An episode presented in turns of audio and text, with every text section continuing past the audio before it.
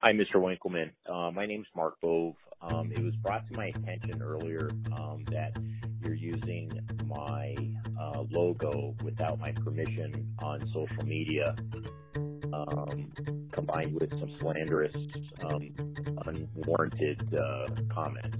Um, so I would I would graciously ask you to um, refrain from any social media or take down my logo um, because you do not have my permission to use that logo. Um, if you have any questions, feel free to give me a call on my cell at 802. Greedy asshole, greedy asshole, greed, greed, greed, greedy asshole. Um, otherwise, you, you know, you can you're going to hear from my lawyer tomorrow. Um, so I'm, I'm graciously giving you this opportunity um, to to do the right thing. Thank you. Have a good evening. Welcome to Unsolicited Bridge Picks. I'm your host, Charles Winkleman, and with me is. Free Bills. Find us on Twitter at. Unsolicited VT. And as we say, all of Vermont's wonder, none of its trolls. This is part two of our Boves expose. In part one, we kind of talked about the research that I had done looking into their relationship with Almighty Peaks Painting, a local drug dealer. that, that's their front. Their front is being a drug dealer, and it's fronting for painting or something, right? Yes, yeah. Their relationship to them and their relationship to esteemed state senator Dick Mazza and his very interesting background and family relationship to Almighty Peaks Painting and to the Boves. Mm-hmm. Today, we were going to talk first about the Bove's history in Burlington. Mm-hmm. All right. There was a Seven Days article back in 2015 about the Bove's father, Dick Bove. So many dicks, so little time. There's a lot of dicks in this state. There's no question about that. Dick Bove was four when his family opened their restaurant on Pearl Street in 1941, and it stayed there for over 60 years. Mm. Dick Bove also in the 80s was on the city's fire commission. Mm-hmm. Back then in Burlington, power was far more decentralized and that was one of Bernie's legacy was he undecentralized it, re-centralized he it. just centralized uh, He super centralized it like the commie he is. And it used to be that, you know, the, the commission, they would hire people, fire people, you know, they were really in charge of that. And the mayor at the time was Gordon Paquette, oh, yeah, who was go. a Democrat, who had been in power since 1971. He ran machine style politics, which did well for him. But Dicky did not like it. Dicky wanted things cleaned up, and he was a bit of a rabble hmm. rouser and pissed off Senor Gordon to the point where Gordon said, "Fuck you, you're off the fire commission." And so that angered. Dick was trying to insert himself where he was not wanted. Dick was trying to insert himself in places.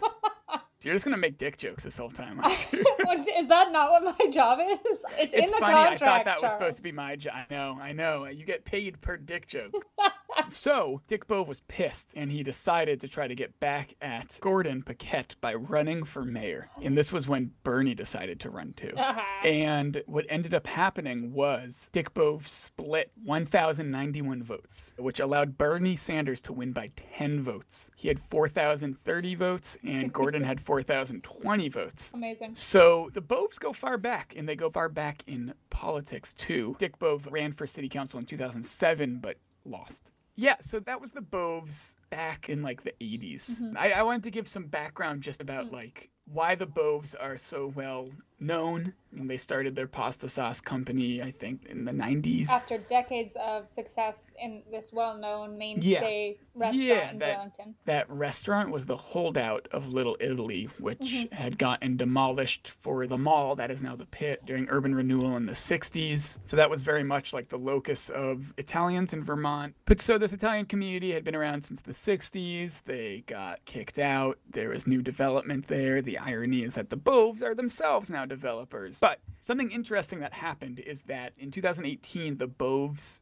moved their facility back to Vermont. Right. And one of the reasons they eventually decided to move back in 2008, they were fined under a three year old law that Vermont's name could only be used on the labels of food products that were made in Vermont, and they were not. They were made in New York. So at the time, the Attorney General said, hey, we're going to fine you. And the Boves worked out a really great deal with Governor Douglas, a Republican at the time, who I'm fairly sure they gave money to, where they would just have to donate some of their sauce to the food shelf, you know, in an equivalent amount of money. to the food shelf. Dick sauce. It's dick sauce. Sorry. Sorry. Under the settlement, the Boves agreed to pay a $5,000 fine and donate $50,000 worth of their products to the food Fifty bank. thousand dollars worth. $50,000 worth of the sale price, not how much it actually cost them. They got off easy. They got off with their sauce. Oh off. my god. I'm sorry, I can't stop. So at this celebration they were having at their new facility up in Milton, myself and a few others, I think there was like six of us, we showed up there to protest. To boycott. Yeah, that was the beginning of the actual boycott. Kurt Wright was there, former Burlington City Councilor, state Mm-hmm. rep. Phil Scott was there. I don't know if Dick Mazza was there, but in an article about their move, they talked about how much Dick Mazza helped them get to that location. So once again, connecting Dick Mazza to the Boves. And I was there holding signs, and a bunch of people were driving by, asking questions. We had things we were handing out. And one person stopped by and started asking questions, and I was answering them, and they go, Hey, so I don't want to alarm you or anything, but I am a relative of the Boves. and like immediately, like what must have been seen on my face was like, Oh, fuck. And then immediately they said, "Well, I'm a relative, but I agree with everything you're doing, and I'm not surprised." And I was like, "Wait, what? What? What are you talking about?" And they they mentioned that there was a split in the family in the '80s, and it was because of Dick Bove. And so hmm. I started doing some research. So you're just chatting it up with this cousin, and he's like, "Yeah, I'm here, but a ton of my I, say, I like- got the impression they were there because they were just like either a I felt required to be there or b like I was the person doing recon for the rest of the family to tell them what was up. I mean that's maybe that's how I would have done it, but yeah, because like half of the family they are not on speaking. yeah. So I dug into it and I ended up do- making a family chart. Dick Bove had multiple siblings, four maybe mm. five, and I went to the UVM library and looked up microfilm. I really fucking nerded out here to find old Free Press articles that talked about this split. And so this is from a Free Press May 5th, 1985 article. In the wake of a family dispute, Dick's brother and sister, Anthony and Corin, left the restaurant last year to set up their own business, Anthony's Italian Foods to go, across the parking lot. They have filed a court suit asking that mm-hmm. Bove's restaurant be closed. They claim that other family members have not included them in the day to day running of the restaurant. Dick and his brothers, Fiore and Ernest, claim the formation of the new business is a breach of trust and its location amounts to unfair competition. And so, four years later, in November 3rd, 1989, Free Press article, five years ago, after a sometimes bitter family dispute, the two oldest brothers, Ernie and Babe, finally negotiated an court settlement with dissident family members, including brother Anthony Bove, who started a competing restaurant now called Anthony's Italian Foods just across the park parking lot. It's over. It's done with. I don't want to say anything. It wasn't a good thing for an Italian family, Bove said. So Ernie and Babe is is that Ernest and Fiore or who? Is I don't know. I have no idea. So there was a meatball recipe that they had made, and this is a text from from this 1991 Free Press article. The secret of the meatball recipe changed hands in 1988 when the brothers Bonnieu Bono. bought Anthony's Italian Foods from Corin and Tony Bove, who, it is said, wouldn't even break garlic bread with their kin. Now that is some racist ass reporting. It's not racist. They're Italian. It's just good old fashioned fun. So we've got a pretty severe family rift that for our purposes we are going to say that this rift happened because of greed and self-interest. Yeah, the history of the Boves would seem to present that. And so what, what happened about a decade later in the early 2000s is that the Boves built their building on Pearl Street, Victoria Place, named after, I think, the grandmother. So Dick and Babe and Ernie, Fiore. Dick and Fiore and Ernest. Initially, there was a rift between those brothers and Corrine and Anthony, and mm-hmm. then there was an out-of-court settlement with Ernie and Babe. Is that where Dick Bove became the primary owner of the restaurant? How do Rick and Mark? You know, it's not split between them and their cousins. Right. I would have to guess at some point they bought out the other two also. But I don't know. That part of the history is lost to the Parmesan of time. Jesus Christ! I regret nothing. So next to the their old restaurant is Victoria Place, which was built in the early 2000s. It's a and great place. Great place, known for only the finest things. The the cops actually, the local PD loves that Dunkin' Donuts. Supposedly that Dunkin' Donuts was giving them free coffee for a while until that had to stop. But unrelated. I had the opportunity to talk to a local tenant who had lived in that building for 15 years, and I want to just share some of what we talked about. So, Mayumi grew up in Burlington and moved to 90 Pearl Street, aka Victoria Place, when the building was built in 2001. According to the Burlington Free it was run by both Mark and Rick Bove, and is still owned by both of them. The Free Press article in 2001, which talks about them building it, is that sons Richard and Mark were developing the property and would be responsible for maintenance when tenants moved in. However, they ran the property so poorly that within a year or two, the Burlington Housing Authority had to take over management of the property, which is unheard of. Slow clap. Wait, two years? I don't know the exact time frame, but it was pretty quick. I could not find anything in the news, but I had heard it from multiple people, including Mayumi, who was willing to go on the record and who lived there through, through that time. They had to take over managing the property because the property had succumbed to rampant and open drug dealing. BHA managed the property pretty well, and gave back the reins to the Bove brothers on the condition that Rick and Mark no longer personally managed the property themselves and hired a competent property management company. So I don't know anything about property management, but why are property managers responsible for drug problems? because there is an expectation, you know, you have a right to safe dwelling and you maybe they should know who's dealing drugs and evict them or like what I mean, it's, it's a tough situation because I do think everyone deserves to be housed. Right. Uh, you know, regardless. At the same time, it's one thing if you are dealing drugs and doing your best to not bother your neighbors and have noise all the time and have needles left out everywhere. And a whole other thing if, if you're not only dealing, but you are causing you're endangering you know emotional lives. Yeah. yeah you're endangering them your emotion emotional distress and and i think right at that point then it becomes the landlord's responsibility to a victim or try to rectify the problem so so several years later something happens with that management company and they're no longer there. And the same issues return. Hallways are left dirty and unclean. At one point, the filter for their gray water system in the basement was left unclean for oh. years, and everyone became sick no, no, from no. explosive mold growth. And it wasn't until they threatened to call code enforcement that the problem was As fixed. if the Boves care about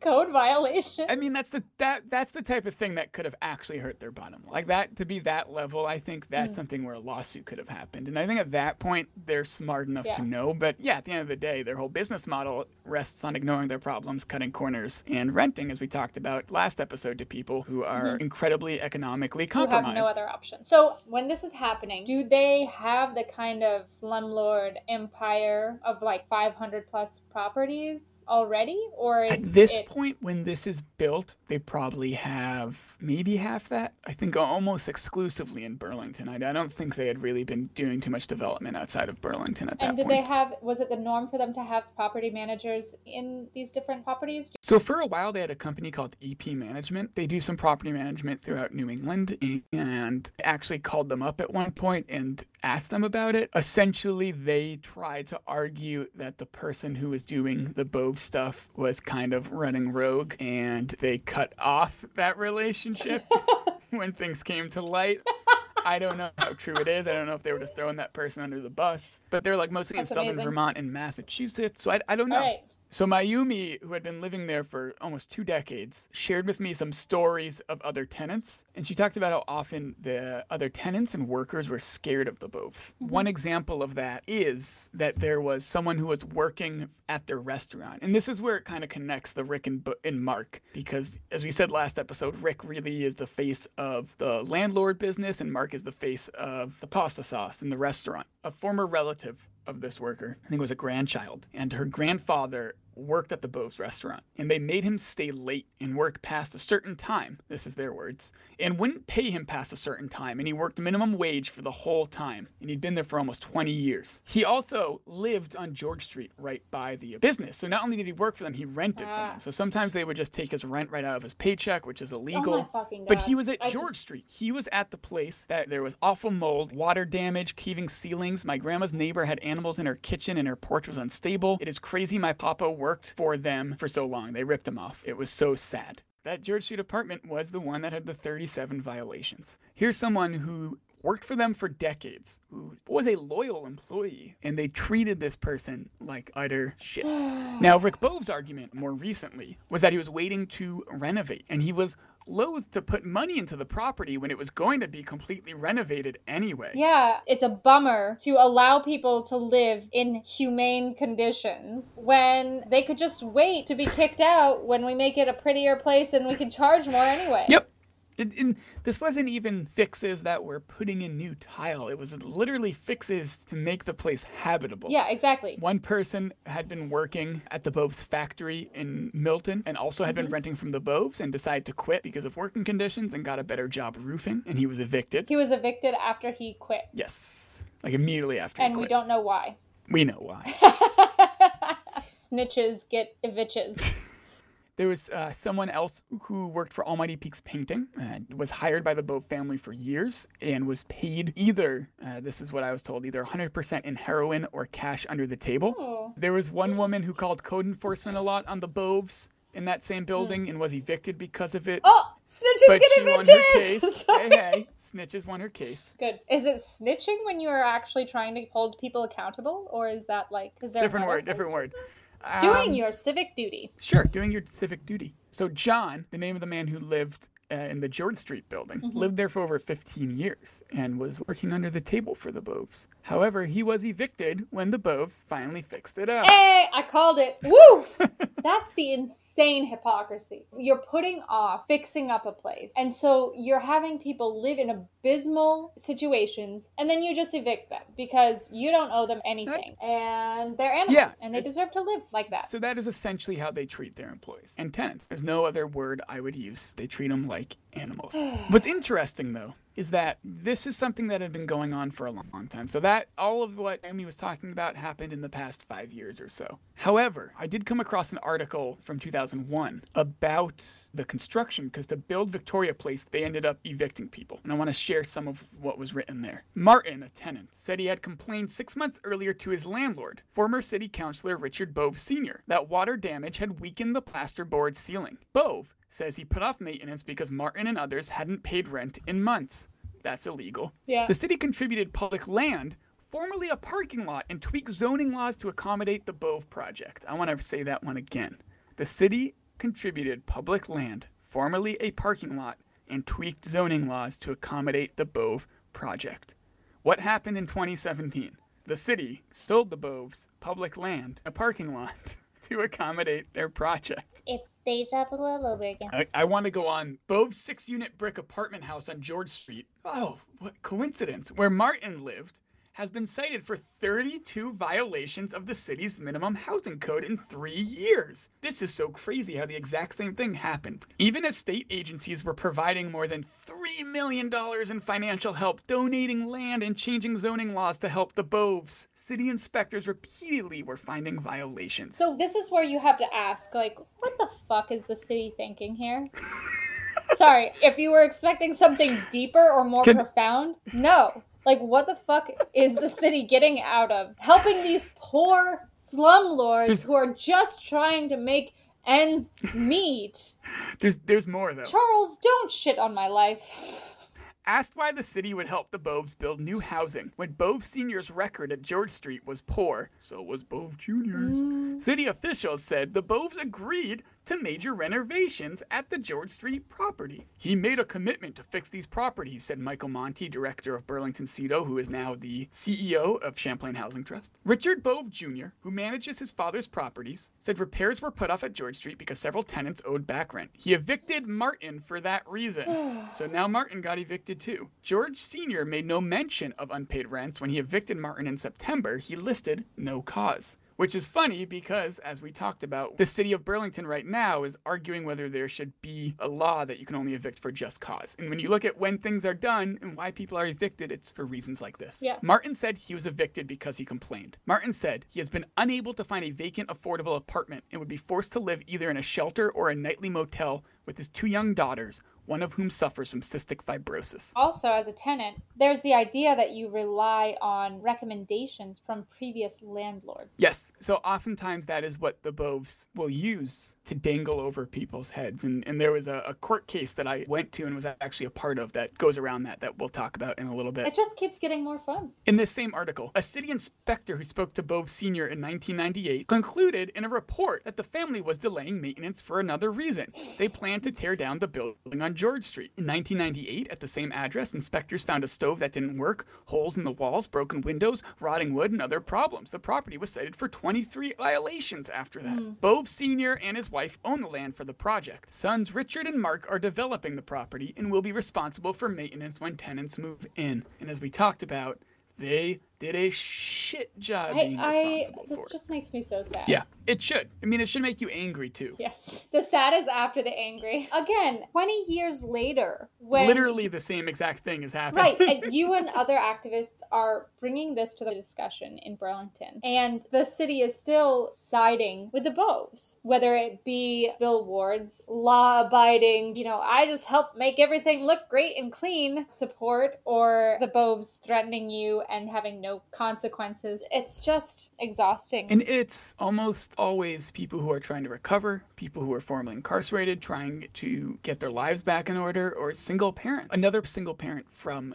that building in 2019 in May From the Victoria Place? from? Victoria Place sent me this story. I knew the Boves for many years since I was 13 years old. I'm a single mother of three girls and I lived at 90 Pearl Street for the past seven years and just got kicked out. They never fixed anything at all. When I moved in, management was EP Management, now it's Bove Brothers Realty. I got kicked out on April 30th and had two weeks to get my belongings out of the place. I had friends and family helping me pack and we couldn't get much done because the maintenance man would go and lock the door when we went to get more boxes and tape. I never knew I had 14 days to get my belongings out as someone slipped a notice under my door after I was evicted. Well, again yesterday we were there all day packing. I left to go get the moving truck, come back with the door locked with all of my kids' stuff in the place. But most of all, I have my uncle's ashes in there. I have a voicemail on my phone from the property manager that she was going to give me until morning to get my stuff out. I called the police, made a report, and now I'm taking Boves to court because this is wrong for what they did to me. Everyone that I have talked to said that I can bring them to court, even the police officer. On Christmas several years ago, my upstairs neighbor had left her window open and her heat was off. The heater busted, with water coming out of my light and leaking down where my 10 month old daughter was sleeping. My room, I couldn't sleep in it. All the stuff that was in my master bedroom was in the dining room, kitchen, my kids' room, and the living room. We had no heat for two days in the middle of winter, and I have an eight year old and a seven year old and a 10 month old at the time when this happened. I called Red Cross, I called 211, I called everywhere, but no one would put me and my kids in a hotel. The day I went back, because Rick Bove said that everything was fixed, but it wasn't, and that was when family services came and took my kids because of the way my home looked. I blame that man for me not oh having my my, kids. These people are worse than the Oh. Charles, I can't do this. No, I mean these all these fucking stories are sad. Uh, every single one of them is just fucking depressing. I went to the mayor, I went to the council, I went to Bill Ward. I emailed every state rep and senator in Chittenden County. I contacted town health officers in other towns. Nothing fucking happened. Like that to me is why it's so depressing and why I really wanted to do this because I think so often most people don't see this. Most people who are homeowners, most people who are wealthier renters, they don't know any of this that's going on because Burlington is so economically segregated in so many mm. ways, particularly socially and by building I mean, too. and but- there's also beyond the segregation, there are also just so many misconceptions about why and how people get into their situations, and that's widespread in our society. Like, oh, you had your kids taken away? You must be a monster. you must be a bad parent. So I did have the opportunity to be in a court case, and, and I wasn't supposed to be in it, but I was helping a tenant, and Rick Bove was there with his lawyer. I was just kind of sitting in the back, and I was texting with the person who was trying to get their deposit back. So the Boves had taken their deposit. Not only that, uh, this person had a lot of difficulty finding a different place to move to because the Boves had written a bad landlord review, and because they had a Section 8 voucher, that review went with them. Anywhere else, they would go. Damn it. Honestly, like, what does this idea of landlord reviews? There's already credit checks. Evictions get stuck on your credit report. There's background Exactly. checks. There's there's everything else. It's just one more way to control people and to punish them. And it's entirely legal. And it's entirely subjective. It's subjective. 100% subjective, especially when you have 500 units. How the hell are you ever going to actually know what goes on in any of those units? Even given that, the landlord review is somehow given weight. How does that make sense? Because that's how it works. It makes more sense for a tenant to give a review of a landlord. At the same time, it's like it's not the landlord's job to prevent somebody from getting housing. It- what it's the it's fuck is it's part that? of their their intimidation because tenants talk to each other. So it's not even about being successful. It's about that this happens to them, and then they talk to one tenant who talks to other tenants, and then everyone gets the message. Hey, you you try to take them on. You try to. And if you do organize, Joan Shannon says, "Oh, there are advocacy groups that are that are pushing your interests." ah, no, I'm all for a good Joan Shannon bash.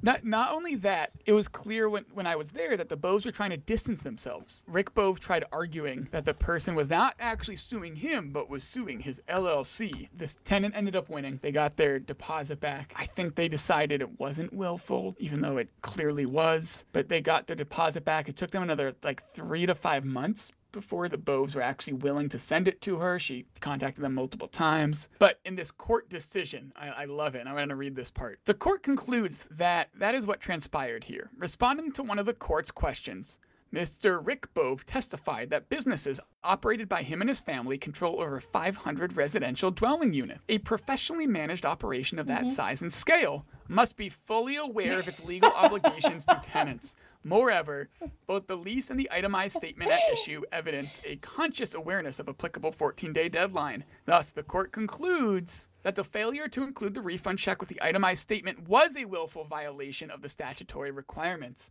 So I was wrong. The tenant did get double their deposit back, like one of the few times. Some good news, people. And Rick Bove, to try to scare her, tried to countersue for $5,000, which is the maximum you could do in small claims court. She did not have a lawyer with her. He had a lawyer. And she wasn't scared off. She was not scared off. It was scary. I was there. Otherwise, no one would have been there to support her. The property manager was there and, as far as I'm concerned, lied under oath, which is why I ended up speaking because the property manager said that her apartment had feces everywhere and kids had drawn all over the walls and shit. And I was there. I went into the apartment and talked to her, and none of that was true. And so I shared my perspective. How did you do that? You just stood up and you were like, "Fuck you! No, you're wrong." No, we were texting, and she was like, I don't know what to do. And I was like, if you want to call me up as a witness, I'm happy to tell my side of the story. And Rick Bove's lawyer did not cross examine me. When my name was said and I, I made my oath, Rick Bove had the, the shit eating smirk on his face, being able to put the face to the name. It was fun. It really was. It was like the one time where it was like, fuck yes. You're like, "Something I did mattered." Something I did mattered. Rick and Mark Bove, to what extent are they protected behind the Wizard of Oz curtain of LLCs? It's not them personally getting attacked. No, it's that's standard practice. Most large developers and landlords do that, where each building has its own LLC connected Mm. to that specific building. And not only does it protect them, it makes it a lot harder to find out who owns what. Right. Not so much in Vermont, just because it's a small state, but when you go to big cities like New York, Boston, San Francisco, Chicago, and there's tenants in those states uh, that have done research, particularly in the Bay Area and Chicago, where they map it out because there's like an LLC inside an LLC inside an L. It's a shell company after shell company after shell company, and it makes it almost impossible to find out who the actual landlord is. It's scummy. It's scummy business. So I just want to point out that I am very glad for your story about this remarkable person, this remarkable tenant who was not deterred ultimately. Yes. But it is when you are in a situation where you're being evicted, you're looking for housing. Who knows what else is going on in your personal life? Yep. And financially, you're probably not in this kind of place where you don't have all of the crazy stresses that financial scarcity puts you in anyway. And you need a second deposit when most Americans don't Yeah. even have $500 in savings. Exactly. And on top of that, so this person, again, this person is remarkable Yeah. because they're going with that situation and they're saying, fuck it. Not only is it ethically wrong, but legally it's wrong. Again, like if I were in that situation, I would totally not be able to do Yeah. that. There was a study done by Legal Aid which showed that when tenants were able to get lawyers on their side in court cases, they won. When they had a lawyer with them, they, they won some money. 75% of the time. The the other thing is that this person had to represent themselves because one of the only organizations that represents tenants is Legal Aid. And Legal Aid almost will never go to court with a tenant oh, unless it's like so egregious. They don't have the resources. They don't they they have to pick and choose. You have to have, meet an income requirement. I mean there, there's There's other cities like San Francisco which just passed laws where tenants have a right to a lawyer that is publicly funded. So there are places that tenants are able to wield enough power against the landlords. Well, the good news is that here in Burlington, we have a robust tenant union. It's been around for what, two years? a year, a year and a half, a year and a half last May. I want to talk a little bit about Mark Bove. And how he's a nasty woman. He's a nasty woman. Is the only way I can put that. You are correct. So in- the beginning of this episode, you started with a clip of a voicemail from Mark calling me, and essentially what happened was I made the website boycottboves.com, and within five hours, Mark Bove called me. He was hoping to be nice, and and he was hoping, hey, I'm gonna call and be nice about it, and because so many people I talked to. he was to, not hoping to be nice. He was hoping to be gracious. Yes. So many people I talk to, they, they have nothing nice to say about Rick Bove. But the moment you get on Mark, they'll say, well, this one time the laundry machine in Victoria Place ate my quarters and he gave me my quarters back. You know, like he does these small He things. He held the door for me Yeah, one time. He, he does these small one things. One time he shared an umbrella with me. it is it is a good cop, bad cop situation. Ugh, gross. Without a doubt. Cops. He, it, yes, exactly. He called me. I didn't respond. I was like, oh, okay, whatever. He threatened uh, that his lawyer was going to call the next morning at 8:30 in the morning. His lawyer calls and also like emailed you too, right? Like and emailed me. Yeah, yeah. And let's let's play the the lawyer clip. Hi, Mr. Winkleman. My name is Pietro Lynn. I'm a lawyer in Burlington. I was hoping to touch base with you about Boves. Um, I, I spoke with the Boves and we'd like to have a conversation with you. Uh, I know that Mark left a message about the um, about the intellectual property on your website, but I think more importantly, they're local.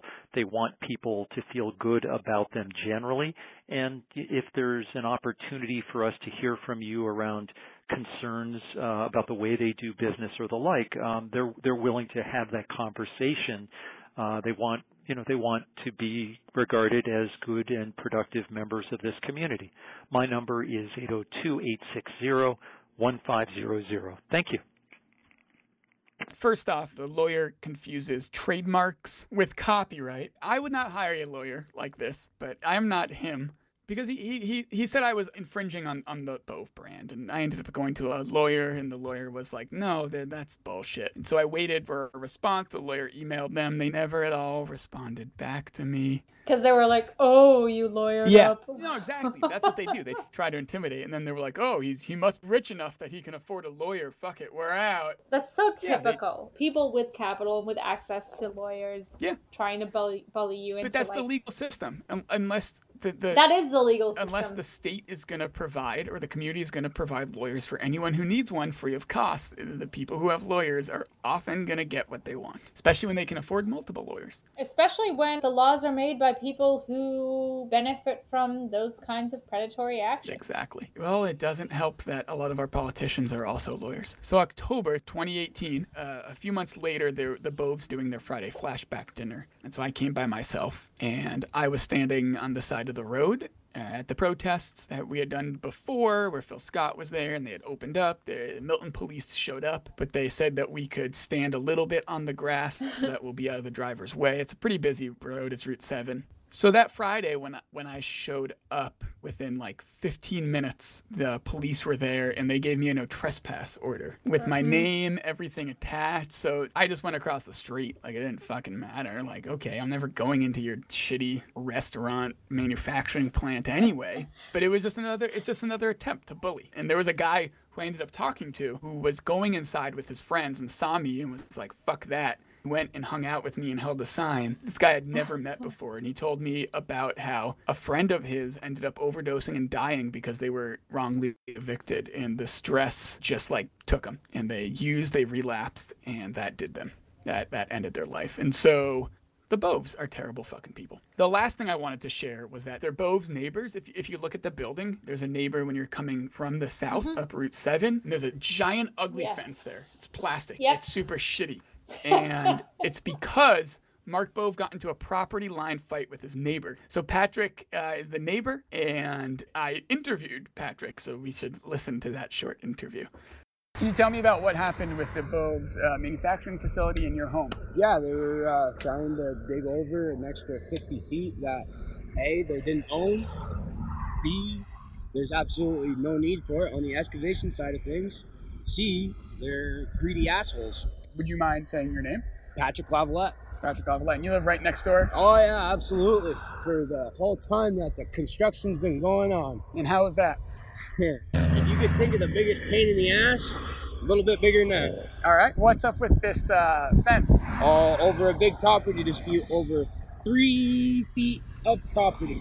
Three feet and three feet A hun- wide. a hundred feet long or something? Exactly. 300 feet. And how big is their property now? I believe it's eight acres. Eight acres. And And they, we sit on a one acre parcel. and you sit on one acre parcel and they got frustrated with you. And they put up a giant beige fence. Yeah, you know, why not spruce up the neighborhood? Even though it looks like fucking my dog's asshole. All right. Anything else you can think of? Don't buy their fucking spaghetti sauce. So essentially, what happened is that Mark tried to buy some of the land from him, and Patrick was like, "No, you own 350,000 square feet. Like, you don't need this land." And that made Mark very mad. So, despite him, he put up the fence. so the politicians, as we talked about last time, Weinberger took $2,000 from Rick and Mark after he sold them a public parking lot. In campaign contributions in one campaign contributions literally months after the sale in december 27 the, the they sold the parking lot and he got that money by march 2018 hmm you scratch my dick, I'll scratch Oh yeah, yours. one thousand dollars from each of the Boves. We have Phil Scott, as I mentioned before. He stood with them when they were announcing their new building. He received four thousand dollars from them shortly after that move. Oh, take that, Miro. And then Don Turner, who ran for lieutenant governor as Republican, was a former rep and is the Milton town manager. He got seven hundred and fifty dollars in in-kind donations for his campaign. But Charles, in-kind donations, donation, seven No, hundred you're and right. You should have done better. that You should have asked for more. Yeah, I mean, I could give that amount in crayons. No, you couldn't have.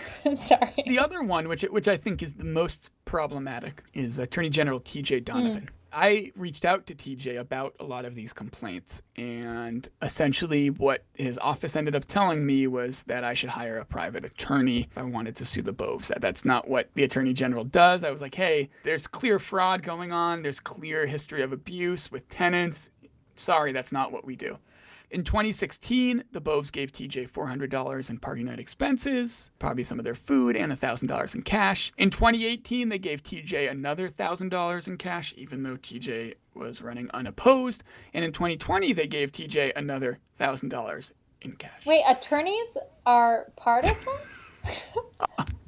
They all are, especially old boy TJ. Not only that, in, in 2018, TJ had the pleasure. Mm, well, yum. actually, technically, I guess the Boves had the pleasure. We're talking about top and bottom here. Yes, we are. So Mark, Mark Bove, and TJ. There's a photo that the Boves of Vermont posted on their Facebook page that Mark and TJ were together as judges for Junior Iron Chef 2018, and there's a nice photo of the two of them together. But it's not just those those individual politicians who are directly connected to the Boves, which mm-hmm. is still its own issue. And and I actually I did a record requests of TJ's office back in 2018, and although I couldn't find anything that they had done regarding Dick Mazza or Almighty Peaks Painting or Bove Brothers LLC, I did find them charging the Boves, uh, Josephine Bove, the mom, and Mark and Rick, with lead violations, lead paint violations. There was also someone else complaining about some things they did. So it's not like he doesn't know that there's complaints going on. It's not like he doesn't know what's been going on with this company. It's just what TJ focuses on. I mean, he's a good old boy. The Boves are good old boys. They've been there for a long time. The families, you know, maybe they were on different sides of the political spectrum, Right. but you know, class class interest is what matters most at the end of the day. And, and Marxist. sev- oh my god. a seven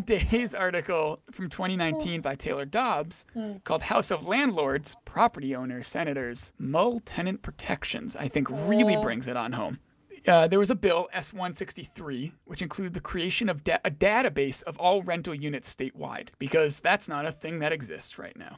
But Senator Jeanette White of Windham, Democrat, objected to some of the policies. She said a statewide list of rental units would include an apartment in her home that she rents out. I don't want my apartment listed, White said during a debate on the Senate floor. My apartment is in my house, and I choose who I rent to. Senator John Rogers, a Democrat of Essex Orleans, a building contractor, piled on. He said the state already imposes onerous restrictions on him and other contractors. Onerous restrictions. and another would be unfair. However, they're not the only ones who are senators. As we talked about, Dick Mazza is. Senator Chris Pearson is a landlord. As of 2019, 12 of the Senate's 30 members reported making at least $10,000 a year from their rental properties or real estate companies. That's 10,000 in income. I assume that's after all expenses too. That's almost half, if not half at this point. Who knows if Mazza is included in that? And then you got Pearson now. Bridges. Although I guess he did replace Zuckerman. Zuckerman was is a landlord. Maybe it's still 12. It gets better though. Uh, according to Senate rules, and by better I mean worse, according to Senate rules, no senator shall be permitted to vote upon any question in which he or she is directly or immediately interested. Something like uh, conflict of what's it called? Yeah, but but Senator White said everything that we do is a conflict of interest. She said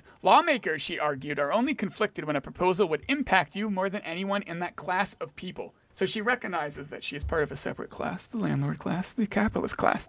But that in itself isn't a conflict of interest because all class members are a part of it. There's this idea that there's a black and white conflict of interest or no conflict of interest, and that there's no in between. What you're kind of implying is there's a conflict of class interest, so it doesn't exist. Well, what White said too was this doesn't impact me any more than it impacts any other landlord in the state, which one is not true. The finances of a small landlord are different than a big landlord, so the idea it doesn't impact them differently is just bullshit in the first place. Oh, absolutely. but on top of that, it's one thing if you're part of a group, a minority of people that makes up 30% of the population. You know, it'd be one thing if it was like, hey, I'm a small business owner and it's just me. I mm. employ myself. I have whatever. I have my own LLC. I don't know how it's called. Like a lot of people in Vermont have that situation. I don't know how many, but like there, there should be a threshold. And the idea that, that Right. because she is a landlord and that this bill supposedly won't impact her as a landlord more than anyone else is just total utter bullshit. And I mean, maybe there's another conversation we should be having around conflicts of interest. Yeah. Addressing a conflict of interest doesn't make you an evil person. You are a multifaceted creature. You have interests. It's okay to say, yeah, I'm a landlord, and Right. so this will affect my income. This will affect my and it's, livelihood. it's lying. It's lying when you say it's not. Like that's Right. that's I think the biggest issue is is that it is a conflict. Now it might not be a legal conflict. It might not be a conflict and get you sued for Joan Shannon, but that doesn't make it but it doesn't make it ethical. Sure, you are able to legally make that decision, but if that was me, I would be saying, I am not going to vote on this. I'm going to rescind myself. I am going to be organizing with landlord, you know, or whatever it might be. As this boycott was going on, and, and it was a great lesson in how boycotts are essentially impossible, especially at this stage of capitalism and, and neoliberalism. You mean like you can do it, but it's not going to move the needle on any. No, no. I mean, and that's why I started exactly. the website. Was I was like, all right, shaming is clearly going to be more effective, and this podcast is clearly going to be more effective because so many people I would talk to about it, they either already knew and weren't buying it anyway, or they wouldn't believe me when I told them about it. So there's so few people that are in that middle area where they'd be like, oh, there's a boycott. Oh, I didn't know. Okay, I'll never buy. Or they were like, wait, there's a boycott, but that it's not something that we do. Well, so yeah, so I figured that City Market as a co-op and maybe Right. Healthy Living would be the two most amenable. Boves is sold in Costco, they're sold in Hannaford, they're sold in so many places. I was like, none of those big Right. companies are going to give a shit, but this small one that claims to care about the community, they, they might be willing to move a little bit on this. So I, I did get a meeting with John Tashiro, who is the CEO of City Market, Mm-hmm. and I tried even just saying like a hypothetically because they said we don't do boycotts, and I was like, well, let's talk hypothetically here. I was like, let's say you knew that a company was using child slave labor. It came out in the news. Some reputable news source said, hey, they're Right, this company. Would you remove that product from your shelves? Or would you be like, oh man, subcontractors, loopholes, they don't know. It's not their fault. I. So they mm." said they uh, don't deal in hypotheticals, and they only remove products for quality control reasons or if someone was charged with a crime. And the example they gave was the Samosa Man product, where eventually that company was charged, and so that then they removed those. But even when the complaints came through, they they kept it. Wait, what's the samosa man? It was a company that was making samosas that was made by an immigrant, but that immigrant was also Brown? taking advantage of, of other immigrants. Yes. Oh, and brown. Yeah. As opposed to like third generation, not brown. Yeah, Yeah. Okay. yeah. Okay. If I remember correctly, they restarted their business in New Hampshire. But so then I, I asked them, I was like, well, would City Market ever write a policy around boycotts?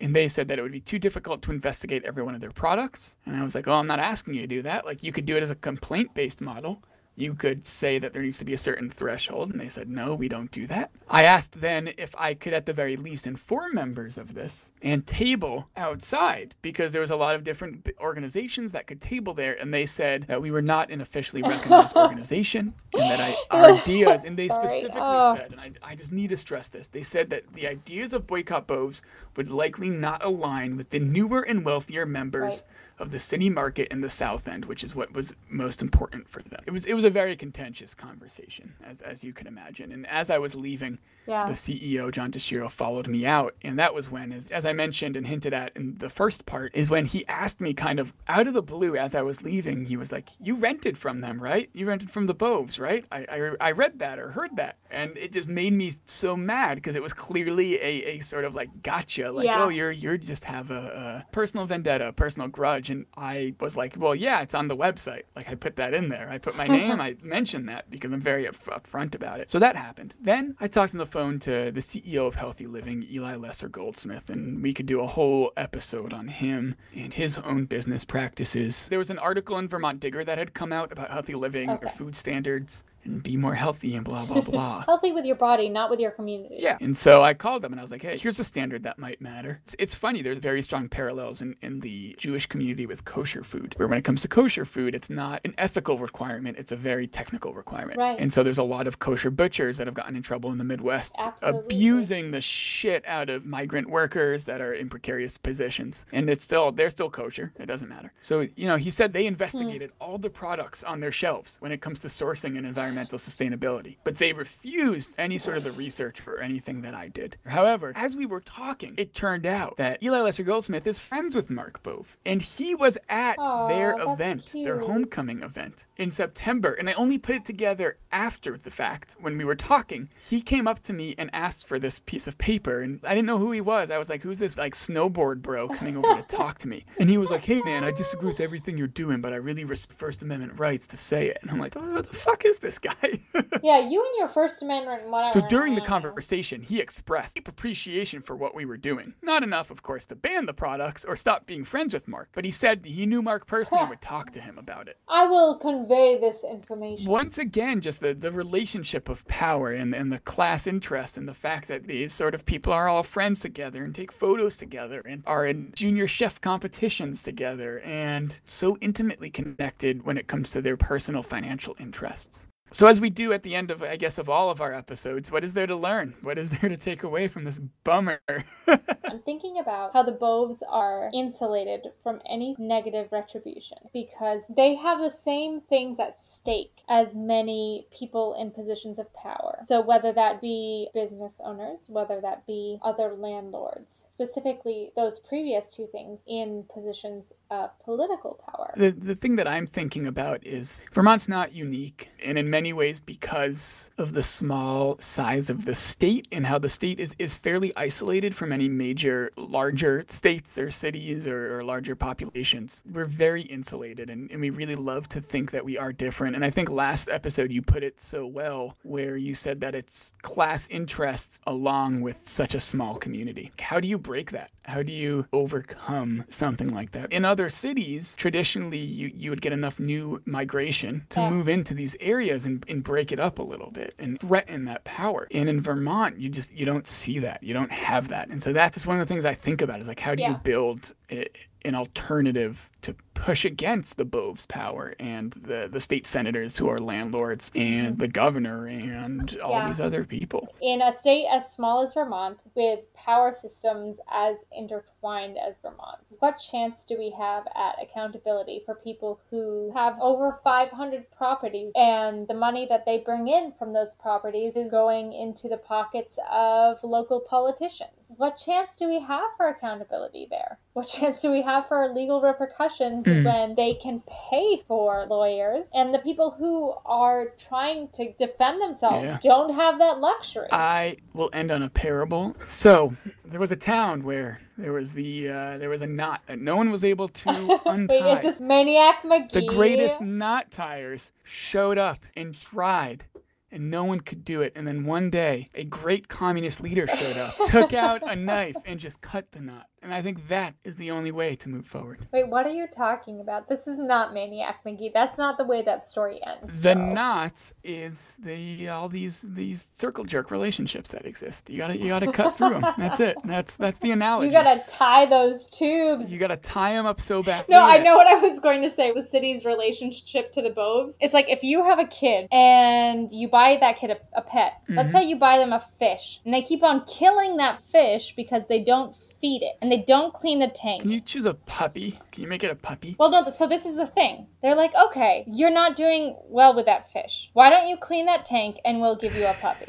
and then the puppy dies It's like a uh, fish that they won at the fair, right? And they keep killing it every year. And so the parents Yeah, are like, yeah. okay, we give you a puppy and you clean the tank. You know, so the kid is like, all right, I get the puppy, throw this tank out the fucking window, get a new tank, and get new fish. And hire somebody to take care of the fish. And also abuse this puppy.